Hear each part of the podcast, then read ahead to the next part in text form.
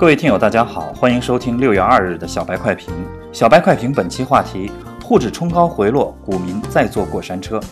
六月一日，有媒体援引消息人士的话称，中国央行近期对特定银行进行了 PSL 操作，以提供基础货币，同时调降本次 PSL 利率至百分之三点一，以进一步支持实体经济发展，规模可能扩至一点五万亿以上。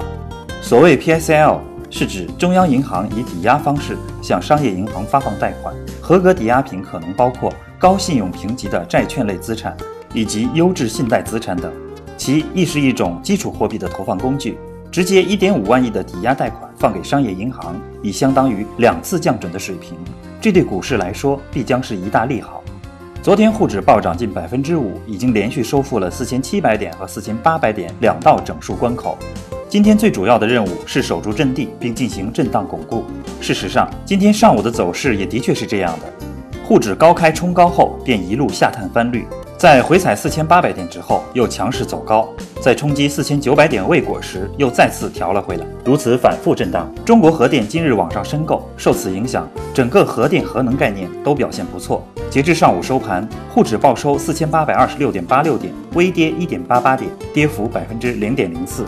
技术上，沪指今天已经稳定地站上五日线，再次向五千点发动冲击是大概率事件。资金面，中核领衔新一轮 IPO 冻结资金高达八万亿，资金面将再次承压。消息面，中国央行近期针对特定银行进行的 PSL 操作，市场上的资金流动性将更加宽裕。综合看来，牛市的格局并未改变，但是在这个五千点的整数关口，股民朋友还是以更加理性谨慎的心态来对待吧。控制好仓位，永远要把风险放在第一位，盈利放在第二位。只要手里有资金，才能够更好的享受牛市带来的红利。公牛炒股杯千万实盘大赛正在有条不紊的推进当中，将于七月一日正式打响。在这期间，咱们的前十名牛人选手将陆续做客公牛吧，与大家进行互动。有什么想对牛人说的，可以提前想好问题，密切关注社区里面的动态。本期小白快评就到这里。本期编辑张芊芊，主播阿文。我们下期节目再见。